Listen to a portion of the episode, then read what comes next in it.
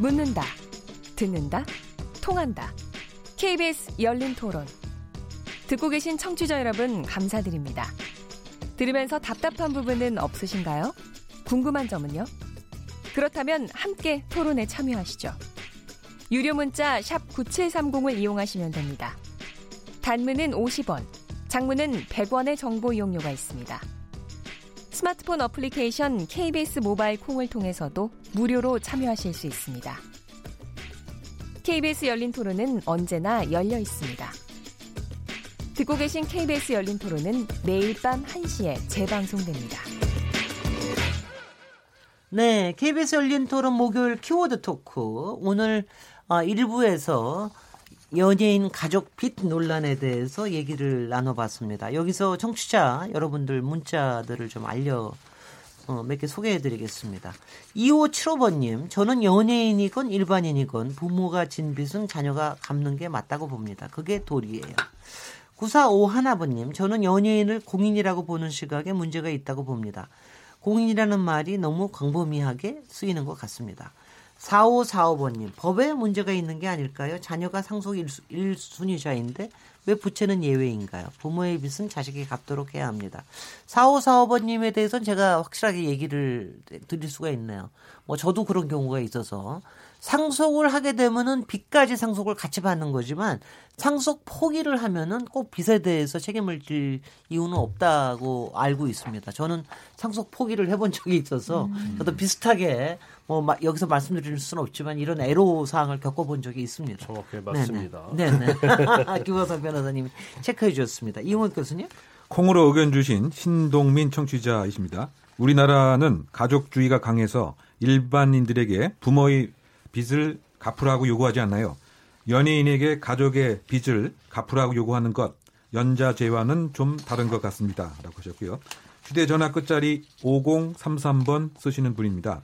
저는 비투 역시 일종의 갑질처럼 느껴집니다. 평판이 나빠질까 걱정하는 연예인들에게 협박하는 것과 무엇이 다른가요? 억울한 심정은 잘 알지만 자제해야 할 필요가 있어요 라고 하셨습니다. 네, 손정희 변호사님. 콩으로 의견 주신 군대라는 아이디를 쓰시는 분입니다. 부모가 사기를 치거나 남에게 빌린 돈으로 자식이 혜택을 받다면 빚을 대신 갚아야 하지 않을까요? 같이 먹고 살아놓고 모른 척 하면 안 될 것 같네요. 사나 48번 쓰시는 분입니다. 채무 논란에 휩싸인 연예인들을 보면 불쌍하다는 생각도 듭니다. 본인도 모르고 있던 빚이 갑자기 나온 것도 당황스러울 텐데 그것 때문에 활동까지 쉬게 되면 억울할 것 같습니다. 가족 빚 문제를 언론에 폭로하는 게 적절한지 생각해 봐야 합니다. 김광선 변호사님? 네, 콩으로 의견 주신 KK라는 아이디를 쓰신 분입니다. 연좌제를 요구하는 것은 아니지만 악의적인지 피치 못할 사정인지를 철저히 구분해야 할 것 같습니다. 네. 그리고 7050번 쓰시는 분이 주신 의견인데요. 어, 피해를 당한 가족들은 행복했을까요? 저 또한 어릴 적에 아버님 보증으로 힘든 청년기를 보냈는데요. 가난이 얼마나 힘든 일인지 알기에 비투하는 심정을 너무 잘합니다. 네. 공감합니다. 네네. 최재원 여사님. 네, 6454번님. 진위 여부가 가려지지 않은 사건이 쏟아지고 있는데 연예인 가족 채무 보도를 보는 국민들도 좀 더 냉정하게 지켜봐야 할 것 같습니다. 연예인도 밝히기 싫은 과거가 있을 텐데 10년 전에 헤어진 아버지 이야기까지 해야만 하는 현실이 씁쓸하네요. 네. 9977번님. 연예인이 방송에 나와서 잘 사는 모습을 봤을 때 경제적으로 윤택한 모습을 보일 때 채권자들이 얼마나 가슴을 쳤을까요? 도의적 책임을 져야 한다고 생각합니다.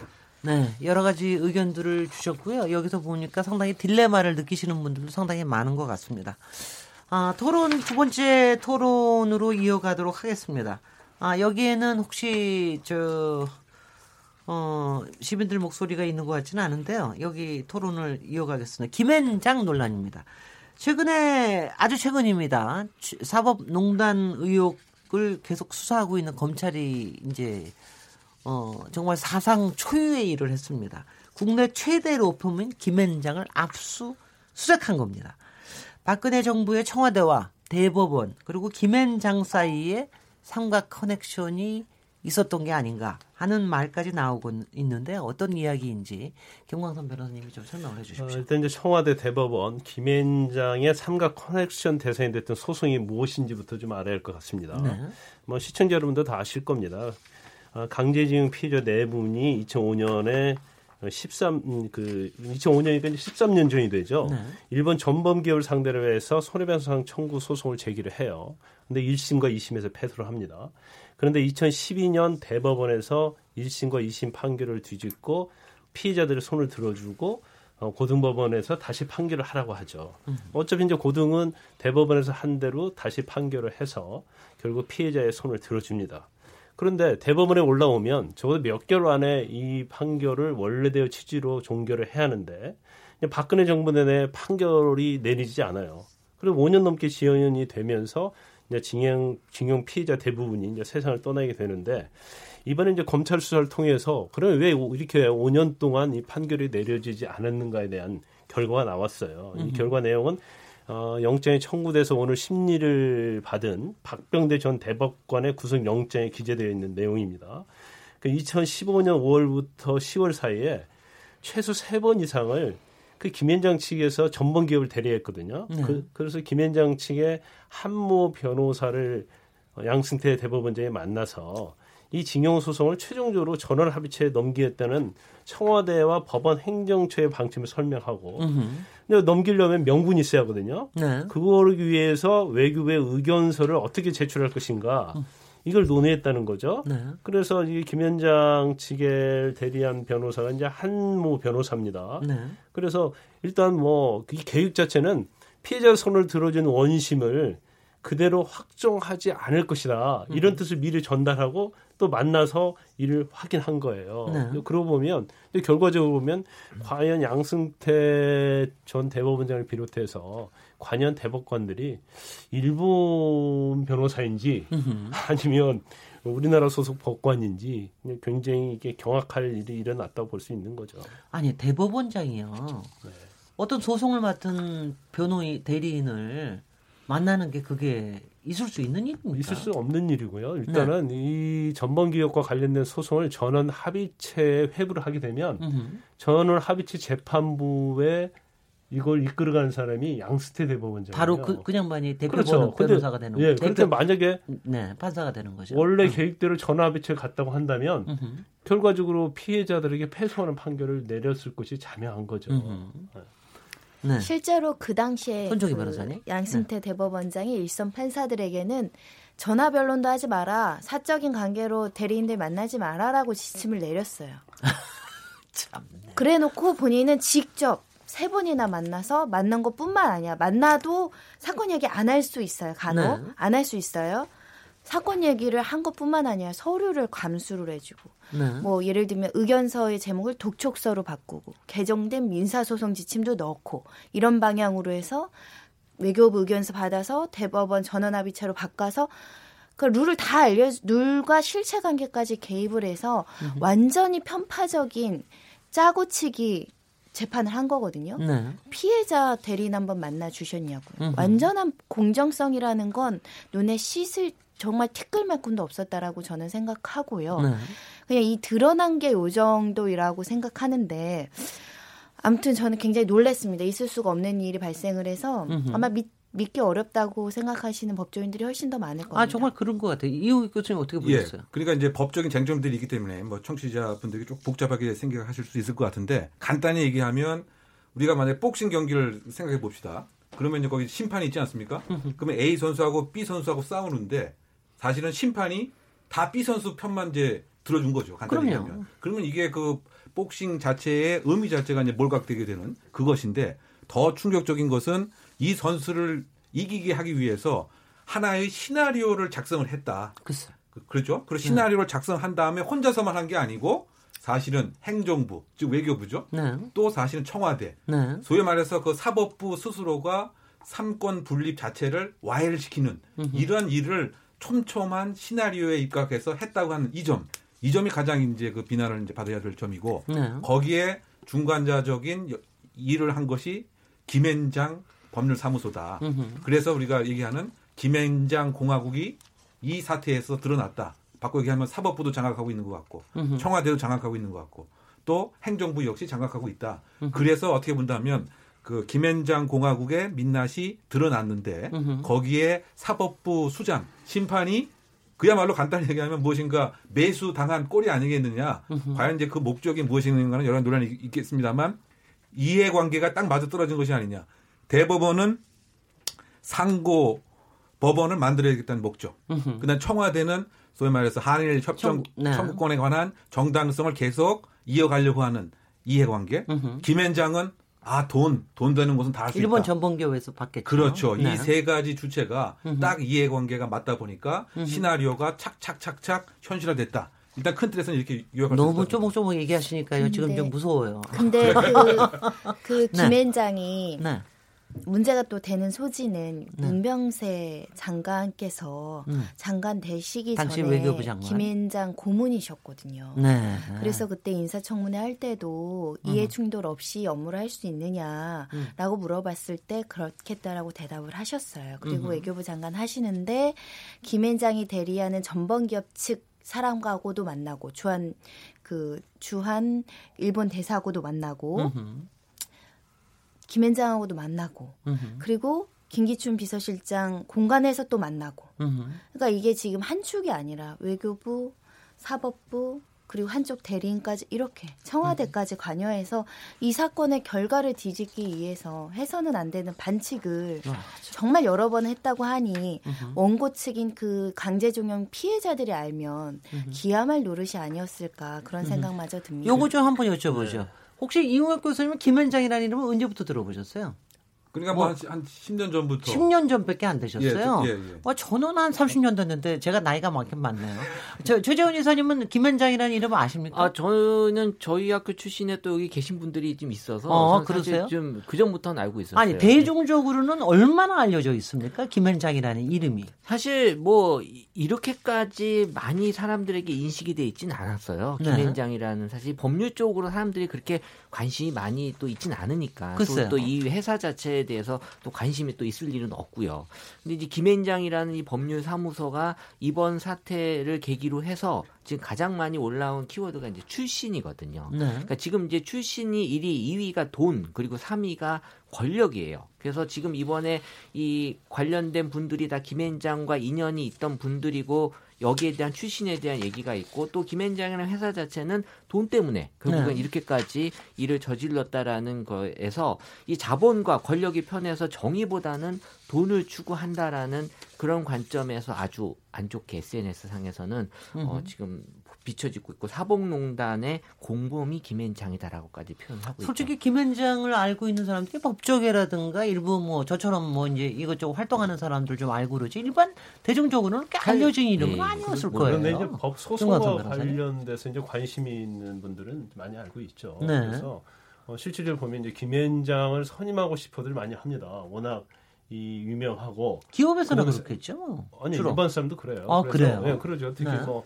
물론 재벌도 그렇지만 경제적으로 여력이 있는 사람들은 대형 로펌을 선임하고 싶어 하는데 김현장을 일순위를 꼽죠. 근데 워낙 그 수임료가 비싸니까 네. 과연 내가 이걸 맡길 사건하고 이제 수임료 그 비교를 해보는 거거든요. 음흠. 그런데 이- 아마 그냥 그런 것 같아요. 그러니까 우리가 그 공기업에서 그 업무를 담당하는 사람들 아니면 재벌과 관련해서도 이제 담당하는 사람들, 그러니까 법률적인 거 그런 사람들이 하는 얘기는 이런 거예요. 아니 김앤장을 선임을 해서 이런 말 하도 될지 모르겠대. 지면은 소송에서 지면 아 김앤장이 질 정도 되는데 음흠. 뭐 다른 데는 어떻겠어 이런다는 거고요. 이게 아무리 쉬운 사건도 김현장이 이겨요. 그러면 김현장이니까 이겼다.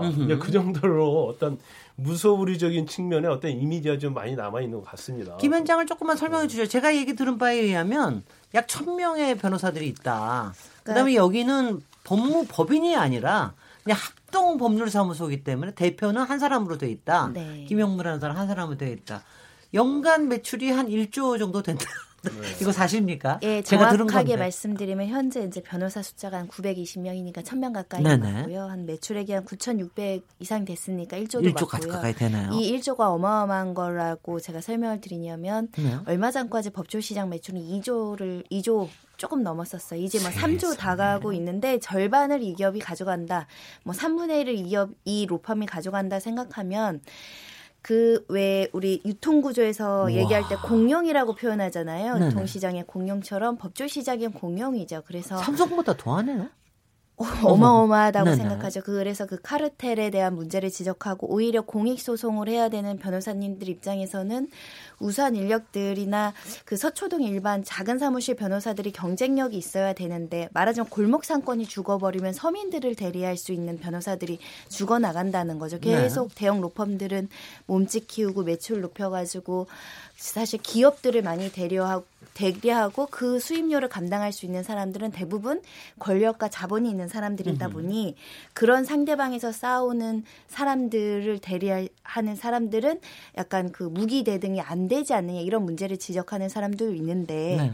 근데 김앤장에도 900명 1000명의 변호사니까 그 안에도 좋은 일하는 변호사님들은 있어요. 네. 공익소송도 하시려고 그런 공익 관련된 재단도 만들려고 하고 또 공익소송을 개별적으로 지원하기도 하고 개인의 어떤 철학이나 가치관에 의해서 좀 문제가 되는 사건을 안 하기도 하는데 기본적으로는 이 기업이 자본이 따라오는 기업들은 많이 하는 거죠. 그러다 보니까 과거에 문제된 외환은행 론스타 사건도 대리를 하게 되고요. 이번처럼 전범기업 사건 15건 중에 10건은 지금 김앤장이 하고 있는 것이고 가습기 살균제 터졌을 때도 피고인들 중에 일부는 또 김앤장에서 할 수- 하고 그러다 보니 좀 국가의 이익에 반하는 외국 기업 대리도 많이 하거든요. 외국 기업 대리를 할 수밖에 없는 게 외국 기업들이 주니까. 되게 많이 주거든요. 우리나라 시장과 다릅니다. 왜냐하면 우린 전체 법조 시장 매출이 2, 3조면 한 로펌이 2, 3조를 버는 국가들이 있어요. 법조 시장이 훨씬 크거든요. 그러니까 결국 자본을 따라가니까 그렇게 되는데 법률이라는 게 비즈니스만 있는 게 아니라 공익적인 지위도 있는 업무라고 대법원 판례가 얘기를 하니까 상충된다는 거죠. 우리나라에서 큰 로펌이 어, 개인의 어떤 기- 약자나 소수자를 대변하거나 공익적인 관점에서 업무를 하면 사회가 엄청 좋아지겠죠. 거기다가 네.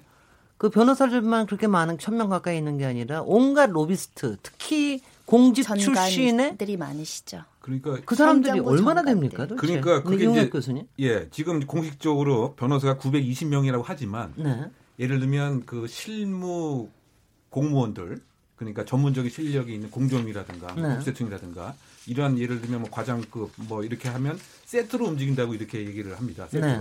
그러다 보니까 이것은 공식 그 인원수에는 잡혀 있지 않은 것이다. 그렇겠죠. 그냥 공식적인 것은 뭐 한 920명 있는 말이죠. 근데 어쨌든 그 매출의 규모를 보면 이, 이 김앤장이 세계 50위권에 든다. 아 그래요? 예, 그렇게 꽤 알려져 크네요. 있는데 네. 그런데 이제 문제는 지금 우리가 이야기가 나눈 것처럼 정말 해박한 법률 지식과 식견 때문이냐 아니면 다른 알파 로비, 때문이냐 결국 이제 로비라고. 하는 거죠. 그러니까 네. 대한민국에서 문제를 가장 이 현실적으로 현명하게 풀 수 있는 그 방법이 김앤장을 통한 것이다. 음흠. 왜냐하면 행정, 입법, 사법부에 곳곳이 들어가 있는 일정한 인맥, 그다음에 네. 사회적인 그 연결고리, 음흠. 쉽게 얘기하면 뭐 좋게 얘기하면 로비스트들이지만 어떻게 본다면 유형 무형의 영향력을 행사할 수 있도록 이미 사전에 수십억을 들여서 스카우트를 해놔, 해왔다. 네. 그럼 이제 이 사람들이 이제 법률적인 연구를 하고 뭐 판례를 연구하는 것이 아니고 평상시에는 고급 승용차를 타고 다니면서 자신의 과거의 부하 직원이었던 후배 공무원들 또는 뭐 후배 의원들을 이렇게 인맥 관리를 해놓는 거죠. 왜냐? 아유 뭐 뻔해요. 그렇죠. 되게 국장이나 특히 경제부처 쪽에 국장 정도 하다가 관둔 사람들, 특히 본부장급 이상 관둔 사람들은 다 여기 가가지고 고문하다가 예. 그러다 오죠. 그래서 그때 윤명서 장관뿐만이 아니라 저도 국토부 기억납니다. 권도엽 장관이 김현장에 가 있어서 도대체 거기 가서 뭐 했냐.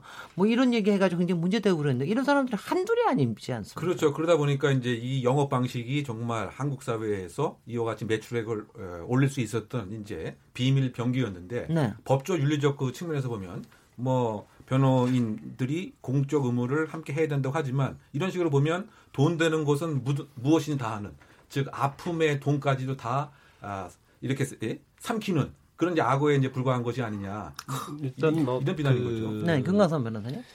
이제 김현장은 이제 작은 행정부다 이렇게 알려져 있어요. 그러니까 작은 행정부다. 그렇죠. 우리가 이제 대응 미치겠다. 로펌을 하면 변호사, 회계사 뭐 이렇게 돼 있는 게 아니고 네. 이 김현장은 이제 그 안에 행정부, 국회, 이제 청와대 출신들, 권력기관에서 그만둔 사람들 일단 영입할 뿐만 아니라 네. 예를 들어서 이제 국세청과 관련해서 이제 세금 문제가 있잖아요. 네. 그러면 국세청에 고유직만 영입하는 게 아니에요. 고유직 그다음에 중간직 다 그다음에 아래직을. 해서 그걸 한 어. 세트로 만들어요. 글쎄요. 그래서 이제 스핀 닥터처럼 문제가 돼 있는 데를 이렇게 가면 사실 고유직이 가서 실무자한테는 뭐라고 얘기할 수는 없잖아요. 음흠. 그러면 실무자한테는 실무자직을 했다가 그만둔 사람이 영향을 미치는 거죠. 네. 이제 그런 식으로 하다 보니까 그 안에 이제 거대한 공룡처럼 돼 있다고 하고 그다음에 우리가 그 특히 이제 보수 정권 때 굉장히 저도 이제 그런 걸 많이 느꼈는데 뭐 인사발령이 나면 김현장 출신이 굉장히 많아요. 무지 많았습니다. 그래요. 조인선 전 장관도 김현장. 나왔죠. 그다음에 어, 이명박 정권 때그 누구죠? 유명한 그 외교통일부 장관 그리고 그다음에 뭐 그 임병세. 외교부 장관 비롯해서 실질적으로 보면 변호사가 아닌데도 어, 김현장 출신들이 굉장히 많죠. 그렇습니다. 제가 어. 왜 행정하는 사람이 거기 가서 뭐 하는지 모르겠어요. 그렇죠. 그래서 네. 이제 이런 것들이 전체적으로 거기에서 힘이 나온다고 보고 이런 식으로 하면 사건의 어떤 성공률이 높거든요. 아니 근데요, 이거는 변호사님. 네. 왜 우리 요새 그, 그, 그, 뭐 요새가 아니라 그런 말 있지 않아요? 관리는 삼성. 삼성 안에 행정부가 다 있다. 뭐 이래도 그 삼성에서 만만치 않게 내부에서 다 로비스트를 다 데리고 오고 뭐 정관 예우해줘서 데리고 오고 이런다 고 그러는데 김현장 운영 스타일하고 굉장히 비슷한 것 같아요. 굉장히 좀 비슷하다 아니 근데 왜. 왜 비슷한 겁니까? 일단 그게 그런 사람들이 영입하면 매출에 굉장히 영향이 있는 거죠. 네네. 그러니까 영입할 때 뭐 스카우 제의 비용도 있겠지만 그 사람들께 제, 어, 배당하는 보수보다도 네. 훨씬 더 이익이 많다고 보는 거고요. 이제 저는 개인적으로 이번에 그 징용 소송과 관련해서 이걸 보면 10건 중에 15건 징용과 관련된 소송 15건 중에서 10건 정도를 김현장에서 맡고 있잖아요. 그것은 외국 기업에서 이미 아, 김현장을 통하면 대법원과 청와대와 커넥션을 할 수가 있다. 이제 그런 것을 알았기 때문에 이렇게 고의적으로 김현장에 접근하고 김현장에 대해서 이제 수임을 하도록 한 게 아닌가 싶어요. 근데 변호사 이런군이 흘렸겠죠. 그렇죠. 그러니까 그게 이제 결과적으로 이제 징용 소송 결과에 대해서는 뭐 사실은 어, 지난 5일인가요? 이제 선고가 이미 됐기 때문에 그렇지만 5년 동안 이걸 끌어가면서 어떻게든지 뒤집으려고 했는데 결국 정부가 바뀌면서 또 시대적 흐름이 바뀌면서 이제 목적은 달성 못했지만 이런 식의 어떤 판결들, 이런 식의 재판 거래 관여한 것들이 굉장히 좀 많지 않았을까 그런 생각을 해봅니다. 이 전문 기업 저기 저 대리를 맡고 있는 이 부분 15개 중에 10개를 맡고 있다라는 거 이거에 대한 혹시 여론 조사도 있습니까? 어, 사실 이제 SNS 상에서 제가 이거를 분석을 해 보니 네. 의미는 없더라고요. 왜냐하면 워낙 압도적으로 음. 부정 비율이 너무 높아서 그걸 보기보다는 이제 키워드를 봐야 되는데 어, 올라오는 키워드들이 이거예요. 밉다, 의심된다, 살인 기업이라는 표현까지 나왔고요. 그리고 비난받아야 된다, 나쁜 짓이다, 책임을 묻는다라는 표현을 썼던 것은 지금 국내를 대표하는 로펌인 만큼 이 전범 기업 편에 있다라는 것에 대한 많은 국민들이나 SNS 상에서 배신감을 느꼈다라는 그런 표현들이 지금 온라인에서의 그 여론으로 보여진다라고 볼 수 있어요. 우리 한국 사회가 좀 어떤? 잘 되려면 최고의 엘리트들이 정말 공익적인 일을 많이 해야 되고 좋은 기업 문화에서 일을 해야 되는데 부인할 수 없는 건 어찌 됐든 김앤장이 변호사들이 가장 가고 싶어하는 직장이고요. 실제로 뭐 연수원이든 로스쿨에서 성적 우수자들을 채용해 가는 곳이고요. 그만큼 가장 높은 처, 처우를 또 해주기도 합니다.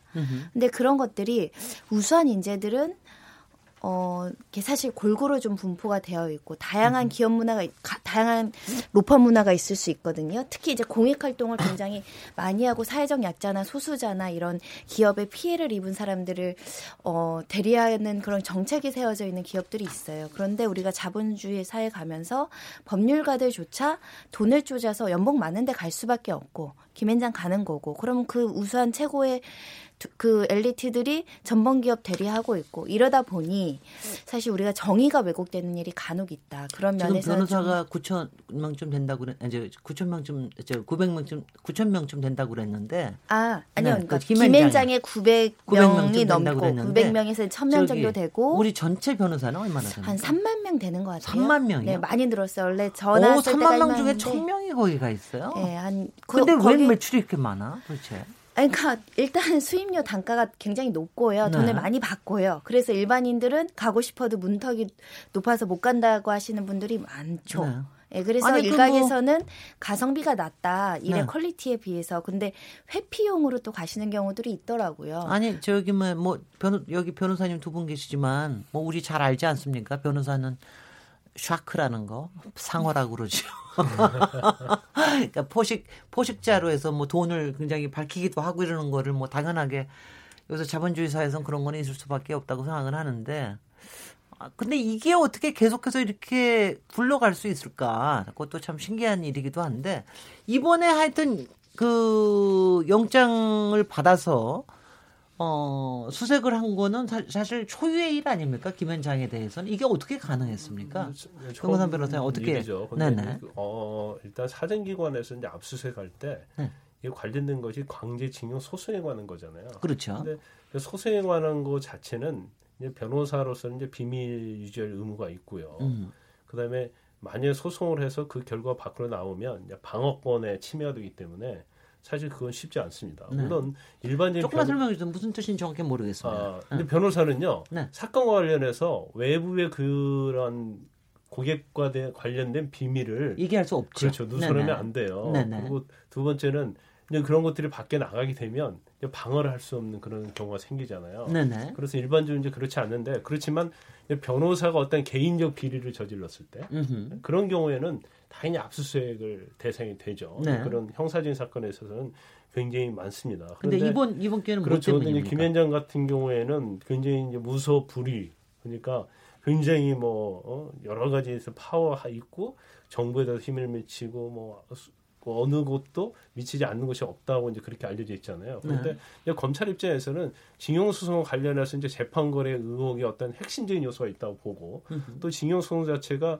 일단은 뭐 판결이 다 끝난 사건이거든요. 네. 그러면 그 과정 중에서 김현장이 양승태 전 대법원장이랄지 박병대 전 대법관 그리고 임종원 전 차- 차장과 어떤 관계에 있어서 되게 검은 커넥션이 있다는 정보를 입수를 한 거죠. 네. 그래서 이건 명백하게 범죄 행위다는 걸 음흠. 확신을 가지게 됐고 또 양승태 전 대법원장을 비롯해서 대법관을 구속을 한다나 기소를 하려고 하면 서로 재판 거래 관련 의혹이 있다는 문건을 반드시 압수를 해야 돼요. 네. 그러니까 그 필요성에 의해서 음흠. 어, 김현장을 압수수색을 한 거죠. 윤건삼 변호사님 이번에 그 상당히 증거가 될 만한 것들을 건질 건졌을 거라고 생각하십니까? 어, 지난번에 12일을 압수수색했는데 네. 거기서 문건을 좀 건졌어요. 그래서 아. 그거에 의해서 수사가 상당 부분 진행이 됐고 네. 박병대 전 대법관의 구속영장에도 그런 부분이 적시가 돼 있죠. 이야, 한모. 변호사 그 김현장의 그 팀 그러니까 강윤기용 소송을 이끌고 있는 TF를 이끌고 있는 한모 변호사 네. 그리고 이제 곽병훈 변호사라고 거기도 이제 김현장 출신이었는데 어, 법무 비서관으로 갑니다. 네. 그래서 법무 비서관으로 가서 징용소송과 관련된 거래를 하는데 일부러 법무 비서관으로 청와대에 채용을 해서 네. 이 재판 거래 의혹을 하기 위한 것이 아니었느냐 음흠. 그런 의혹이 나오고 있는 거죠. 네네. 실제로 이용의 끝. 2012년도에 네네. 김앤장에 이 TF가 있었다는 거예요. 거기에 윤명세 장관도 고문 시절에 있었다라는 보도까지 나와 있는데 이것은 좀 더 사실 관계가 확인이 돼야 된다고 합니다.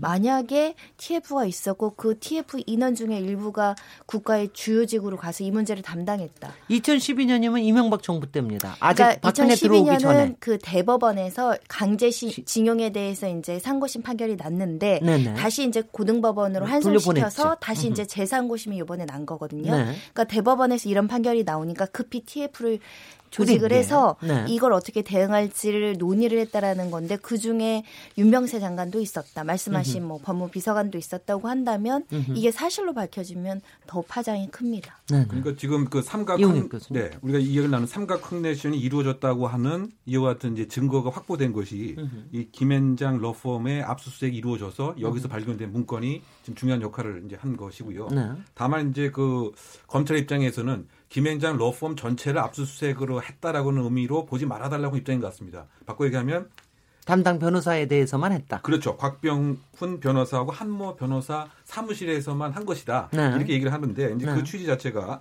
김 변호사 잠깐 이제 말씀하셨지만 예를 들면 이제 변호사 사무실 전체를 압수수색 한다고 한다면 여기에 있는 여러 가지 비밀스러운 거, 증거 자체를 아예 사전에 네. 검찰이 다 봉쇄해 버리려고 하는 이런 우려가 있다고 하는 시각이 있었기 때문인 것 같습니다.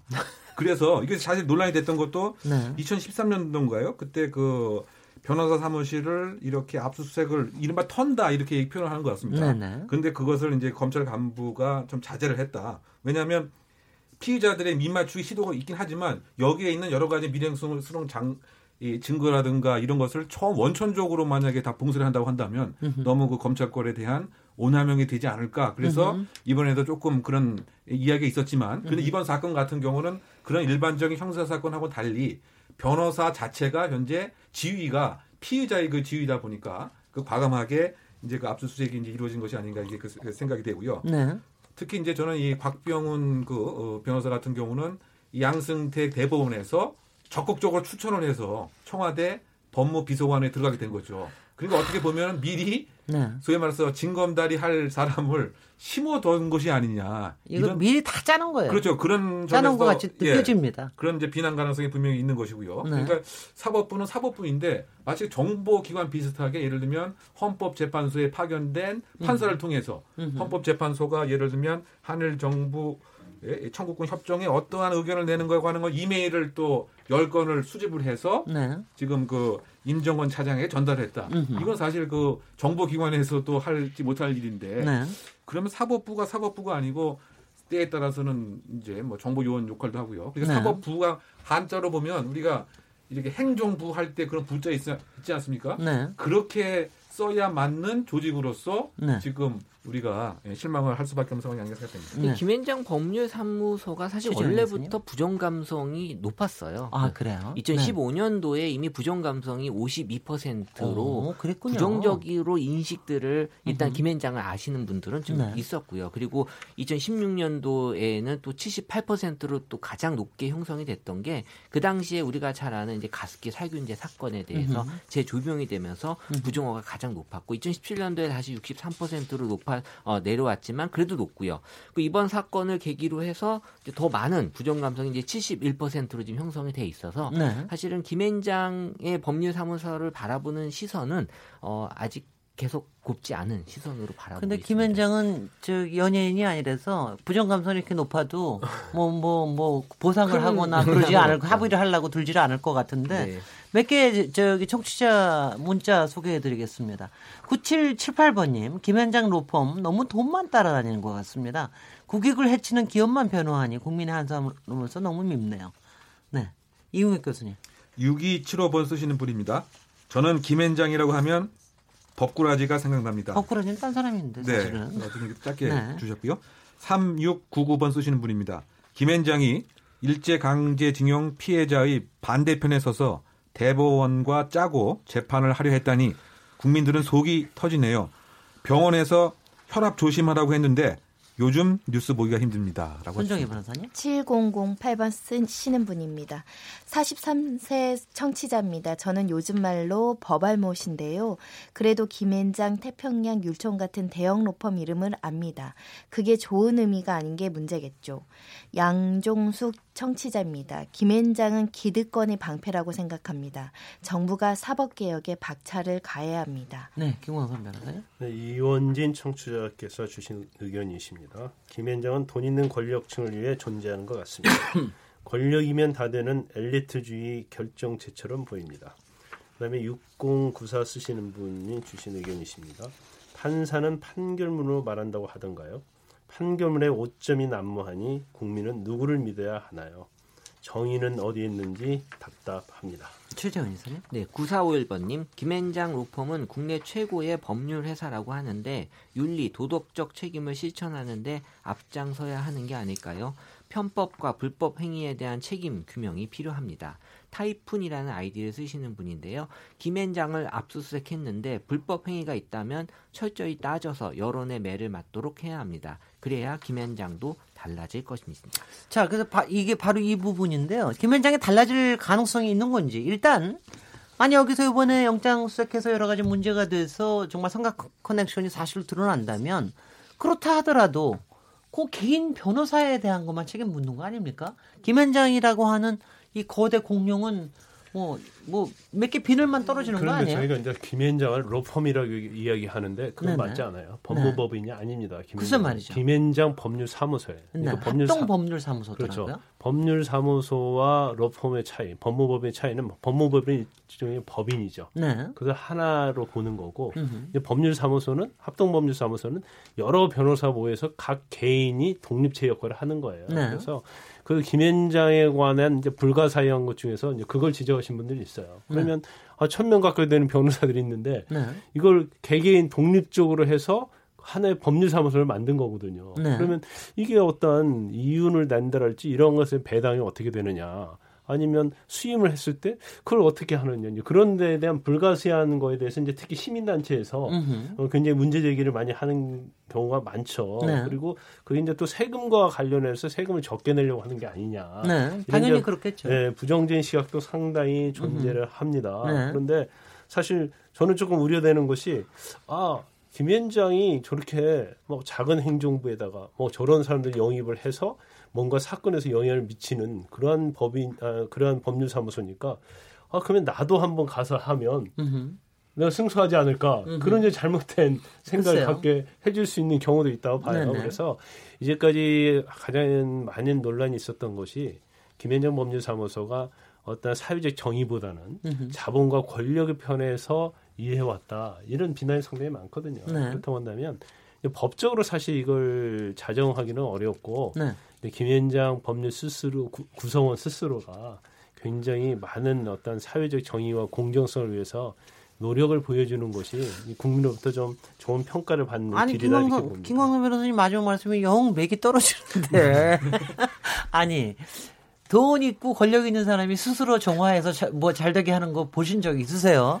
이거 뭐 근데 법적으로나 그, 네, 그 네. 법률적으로 할 수 없는 영역 부분이 상당히 있어요. 아, 법률적으로 어. 할수 있는 게 없습니까? 정말 없습니까? 일단은 네, 저는. 김현장이 힘을 가진 이유는 그러니까 변호라는 곳이냐 로비라는 곳이냐라는 이게 이중되어 있기 때문에 이 로비라는 단어를 상정한 거는 고위 공직자들이 너무 많이 들어가 있다는 거예요. 예전에 네. 정관 그러니까 정관이라는 건 법조 검찰 정관도 있지만 각 저희 행정부처라든가 행정부처. 공공기관에 힘을 쓰시던 분들 과거에 굉장히 높은 지위에 있던 분들이 김현장이 너무 많이 있기 때문에 외형적으로 아 뭔가 움직일 수 있는 권력이 있는 분들이 많구나 그것 때문에 사실 매출이 많이 오르는 거거든요. 그럼요. 그 개개인의 변호사의 변론 능력은 회사마다 아주 크게 차이 난다고 볼 수 없어요. 왜냐하면 연수원에서 동질의 어떤 교육을 받는 거기 때문에 결국은 고위 공직자가 고문 제도 를 편법적으로 이용해서 로비 집단으로 왜곡되지 않도록 이걸 규제하는 겁니다. 네. 고문제도로 규제를 하는 것이고요. 두 번째는 정관이유 방지법을 강화하는 거예요. 지금은 1년간 수임 활동 그 지역에서 못하게 되어 있는데 이걸 훨씬 더 강화돼야 되고 음흠. 실제로 독일이나 일본 법관들은 평생 법관제 하고 있거든요. 네. 그러니까 법관 들어가면 변호사 안 하는 겁니다. 음흠. 연금으로 생활하고 혹시 예외적으로 나온다고 하더라도 공적인 업무 예를 들면 뭐 법률 구조 그렇죠. 활동이라든가. 공익 소송이라든가. 국선 변호사 이런 거 하는 거지 비즈니스 하지 말라 고위 거- 뭐 법관은 음흠. 이렇게 제도를 바꾸면 아무래도 이런 정관 이후의 비리 뭐 어떤 결탁. 카르텔 이런 건 줄어들 수 있는데 워낙에 난다긴다는 대한민국 최고의 권력자들 뭐 어떤 주요 공직자들 거기 로펌에 가 있다는 소식이 있으면 어느 누구라도 솔직히 그 로펌에 가도요. 뭐 솔직히 생명력은 한 3년 정도밖에 안 된다는 얘기도 들었습니다. 그러니까 그 음. 항상 그 네트워크가 얼마나 가- 길게 예, 가겠습니까? 전관에 대한 기대를 갖는 기한이 3년이라고 하더라고요. 그러니까 네. 그 3년이에요. 네. 근데 그거를 규제해야죠. 바꾸고. 네. 그러니까 이제 지금 말씀처럼 이제 김현장의 힘은 변호사가 아닌 행정부, 국회, 뭐 고위 로비, 공직자에서 로비 나온다. 네트워크에서 나온다. 나온다. 나. 그러면 네. 그거를 못 나오게 이제 막는 것이 하나의 법적 제도적 대안이 되지 않을까 생각이 되는데요. 네. 그것이 지금 실시되고 있는 공직윤리위원회 심사 음흠. 이게 사실 지금은 한운동 만운동 되고 있는 거죠. 네. 바꿔 얘기하면 관련 그 업무에 그러면 퇴직 전에 5년, 퇴직 후에 3년 동안은 관련 업무에 종사를 못한다. 네. 이렇게 좀 추상적으로 되어 있는데 근데 법률사무소는 빠, 빠질걸요? 아 거기? 그러니까 그게 보면 네. 해당 로펌과 업무 관련성이 없다. 없다고 얘기하거든요. 해서 거의 90% 이상이 법률사무소로 예, 갑니다. 승인을 다 받게 되는 거죠. 그렇습니다. 그냥 그런 부분에 있어서 무엇인가 제재를 좀 엄격하게 하고 네. 또는 이제 위반했을 때 지금 보니까 뭐 과태료 정도뿐이 저 부과 안 되는 것 같아요. 만약에 취업 제한 금지 영역이 아니면. 그리고 금지 영역이면 물론 이제 그 기간에 따라서 뭐 2년 이하의 지하, 예, 징역 2천만 원 이하 벌금 되어 있긴 하지만. 현실적으로는 이거는 그대로 문의만 뭐 심사를 하는 것이지 음흠. 90% 이상은 뭐 그대로 그 통과하는 것이기 때문에 소위 말해서 이해 충돌의 방지 이런 그 차원에서 이걸 좀 더 꼼꼼히 막는 작업부터 하게 되면 지금 공룡 같이 성장한 이런 것에 근본적인 시작 자체를 봉쇄할 수 있는 제도가 되지 않을까 생각합니다. 어떻게 만족하십니까, 저 답변에? 아니요. 따- 만족은 조금은 하지만 현실적으로 현실적으로 잘 안 되는 걸 너무 알아가지고 왜냐하면 제가 국회에서도 논의를 좀 이런 걸 보고 그랬는데 아니 그 그냥만들도 하소연을 합니다. 솔직히 내- 우리가 갈 데가 어디냐. 솔직히 우리가 나가서 치킨집을 할 거냐. 뭐 평생 법관을 한다 고 그러면 모르겠으나 그러니까 이제 그분들은 어디 무슨 기업에 사회 이사를 가거나 아니면은 뭐 변호사 이런 데라도 가서 얼마라도 푼돈이라도 몇 년이라도 벌어야지. 아니, 근데 그런 식으로 따지면 일반 기업에 이렇게 있는 막 저기를 합니다. 그죠? 그런 분들은 기업, 뭐- 아니 기업에서도 모셔가니까. 그러니까 50대에 다 이제 어. 명퇴를 해서 나름대로 네. 새로운 업무를 하는데 네. 고위 5급, 4급 이상의 이제 공무원이라고 해서 그와 같이 이제 혜택을 굳이 뭐 보장할 실제 제가 공무원들을 모욕할 모욕할 의사는 전혀 없습니다만은 공무원이 나와서 할 수 있는 다른 게 뭐가 있는 건지는 제가 잘 모르겠습니다. 그런데 지금 사실은 뭐 네. 그렇게 인재 영입한다고 그래서 뭐 공직자들 데리고 오잖아요. 네. 그런데 그 실질적으로 이제 자문이에요. 네, 그러니까 네. 어떤 사건이 있으면 이 사건을 해결하기 위해서 자문하는 역할이지. 그렇죠. 사실은 어 그 뭐 이렇게 공정거래위원회랄지 국세청이랄지 국회랄지 그런 데 가서 사람을 만나는 역할은 아니거든요. 네. 그러면 순수하게 어 법률 자문을 해 주는 걸로 해서 자문 고문이라는 직함을 주고 네. 거기에 대해서 보수를 주는 거거든요. 지금 그렇게 하는 거죠. 그렇죠. 근데 이제 거기에 대해서 만약에 이제 법적으로 막는다고 하면 자문을 하는 것까지 막는다고 못 한다고 한다면 자문비가 너무 그걸 많아요. 근데. 그렇죠. 자문에 대해서 이제 한정을 시켜야 한다는 네. 거죠. 그래서 만약에 관계 기관에 뭐 관련자를 만난다랄지 물론 이제 뭐 돈을 주는 것은 적발하면 당연히 뇌물이 되기 아니 때문에 김광선 형사처벌 할수 변호사님은 있지만 자문만 할 거라고 생각하시는 아니, 김광선 아니, 변호사님이 그걸 이제 너무 순진하신 것 같은데. 아니 그걸 근본적으로 막을 수 있는 대책을 세워야 한다는 거죠. 네, 네. 근본적으로 그래서 어, 접촉 금지를 한다랄지 뭐 네. 그런 내용의 어떤 법률적인 대책을 통해서 이러한 어떤 음성적인 네. 이런 활동을 못하도록 하는 것이 제일 중요하다고 봅니다.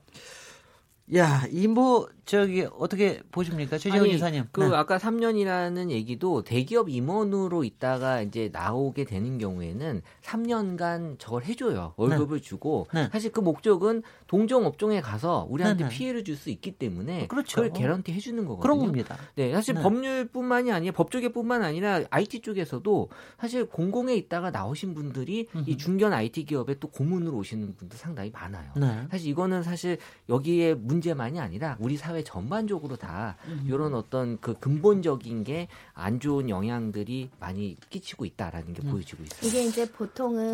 법- 판사들하고 검사들이 이제 중간에 옷을 벗는다고 표현하고 옷을 벗는 게 승진 체계에서 이제 내보다 아래 기수들이 이제 먼저 승진하거나 밀려가면 이제 벗는 경우도 이렇게 있거든요. 네. 그래서 그 승진 제도를 좀 개편을 해서 네. 실제로 우리나라처럼 이렇게 정관이어가 뜨거운 나라들이 별로 없습니다. 글쎄 말이죠. 너무 왜냐하면 심해요. 정년이 보장되고 네. 나와서 연금 충분히 지급이 되고 하다 보니까 평생법관제가 정착된 나라들이 많고 특히 우리가 일본과 독일의 영향을 많이 받는데 일본도 독일도 지금 그렇게 하고 있거든요. 음흠. 그래서 이런 부분에 대해서 조금 적극적으로 좀 제도를 개편해야 되는데 직업 선택의 자유를 침해한다라는 이유로 이게 안 되고 있거든요. 근데 네. 이거는 뭐 10년, 20년째 평생 법관제, 평생 검사제 이야기는 음흠. 나오고 있는 편입니다. 네. 이제 시- 마칠 시간이 됐는데요. 김 원장 얘기하고 있다 보니까는 아, 머리가 또 시끄러워집니다. 도대체 우리 사회가 어떻게 개선이 될 수 있을지 뭐 이런 부분들 참 심각해지는데요. 마지막 말씀 한 40초 정도씩 정리해서 말씀해 주십시오. 김현장과 같은 이런 요번과 같은 사법농단의 삼각 커넥션이 생기지 않게 하- 하려면 어떻게 해야 되는지 이용익 교수님부터 시작하시겠습니까? 결국 이제 사법이 그, 그 사회의 최후의 보루입니다. 그래서 정의의 여신으로서 예를 들면 눈을 이렇게 가리고 있지 않습니까? 그래서 이제 잣대를 정확하게 객관적인 진실만 파악해라. 그런데 지금 밝혀진 바에 의하면 그야말로 예, 변호사, 로펌과 또는 김행장과 합작을 해서 공익과 국익과 사회 정의를 생각해보다는 그 법률 장사치로서 그 전락을 하고 말았다. 그래서 저는 상당히 제일 안타까운 것이 범죄를 연구하는 그 사람으로서 대표적으로 와이칼라 범죄의 모습이 그대로 드러났고 이른바 양복 입은 뱀처럼 활동을 했던 이런 것을 발- 반드시 이제 그 단절을 해야 되고 필요한 경우에 있어서는 우리가 아, 치료해야 할 충분한 희생도 좀 할 필요가 있다. 그것이 아까 제가 말씀드린 그 공직심사윤리위원회를 좀 더 엄격하게 그 제안을 해서 그야말로 사법부가 최후의 양심의 보루가 될 수 있는 이런 노력을 꼭 기울여야 된다라고 말씀드리고 싶습니다. 양복 입은 악어들. 네네. 손정 일단은 뭐. 변- 저도 변호사이지만 변호사든 사법부이든 잘못하면 철저하게 징계되고 처벌받아야 되는 게 이번 사건에서도 이루어져야 된다고 생각하는데 정관 예우가 있다라는 것은 결국 현관들이 그걸 좀 봐준다는 거거든요. 네. 현직에 있는 사람들부터 단돌이나 기강을 확실히 확립을 하고 부적절하게 대리인을 만난다거나 편파적이고 불공정한 재판을 한다면 당연히 법관의 독립은 지켜줘야 되지만 법관이 잘못했을 땐 철저하게 처벌하고 징계를 하는 조치가 필요합니다. 네 네. 이용혁 이사님? 아니 죄송합니다. 네. 최재원 이사님. 네, 자본주의 사회에서 뭐 정의보다 돈을 추구할 수 있지만 최소한 권력을 이용해서 약자의 눈물로 돈을 버는 것은 아니다고 생각합니다. 갑자기 제가 이- 말이 막히네요. 너무 저렇게 진리를 얘기하시니까 제가 말이 막히는데. 김광선 변호사님. 저는 이제 네. 법조 일원으로서 이제 변호사를 상당히 오래 했었는데 이제 그 전에 의뢰인들이 그런 얘기를 많이 하죠. 그 대법원과 관련된 사건에서 대법관 출신의 어떤 변호사를 선임했기 때문에 내가 졌다. 이제 그런 얘기를 많이 해요. 그래서 그러면서 뭔가 로비가 있었다고 얘기를 하면 항상 저는 부정을 했죠. 그렇지 않다. 음흠. 어? 적어도 대법원만은 그렇지 않다. 그런 얘기를 했는데도 불구하고 이번에 양승태 어, 전 대법원장 그때의 어떤 법, 대법관들의 이런 검은 커넥션 이 게 다 드러나고 보니까 오히려 그 의뢰인 이야기들이 좀 맞았다 그런 생각이 좀 들고 그러면 이게 만 이게 양승태 전 대법원장 시절만 이랬을까 아니면 거슬러 올라가 보면 또 다른 데도 다 그랬을 가능성이 있지 않을까.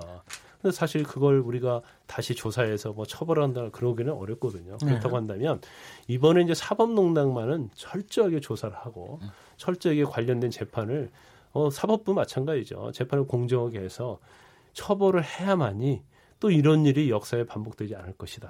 그러면 우리가 탄핵이랄지 뭐 그런 얘기 나오지 나오는데 이러한 것들에 대해서 부정적으로 볼 게 아니고 이번 계기가 사법부를 개혁할 수 있는 마지막 기회다. 예. 그러면 정말 정의롭게 이루어져야 한다 봅니다. 네, 김광선 변호사님 말씀을 듣다 보니까 정말 허탈감도 느껴지지만 또 그 안에서 또 새로운 희망을 찾을 수도 있는 것 같습니다. 저희가 오늘 연예인 가족 빚 논란하고 그리고 어 김현장 저 수색 저 압수수색한 이 두 부분에 대해서 얘기를 했는데요. 이런 일들에 대한 우리 사회의 규범들이 좀 많이 세워줘야 되는 그런 시대가 아닌가 생각이 되고요. 다들 노력을 해야 되겠습니다. 오늘 토론에 참석하신 김광선 변호사님, 손정혜 변호사님, 이웅혁 교수님, 최재훈 이사님 감사드리고요. 저는 내일 7시 20분에 다시 찾아오겠습니다. 감사합니다. 감사합니다. 감사합니다.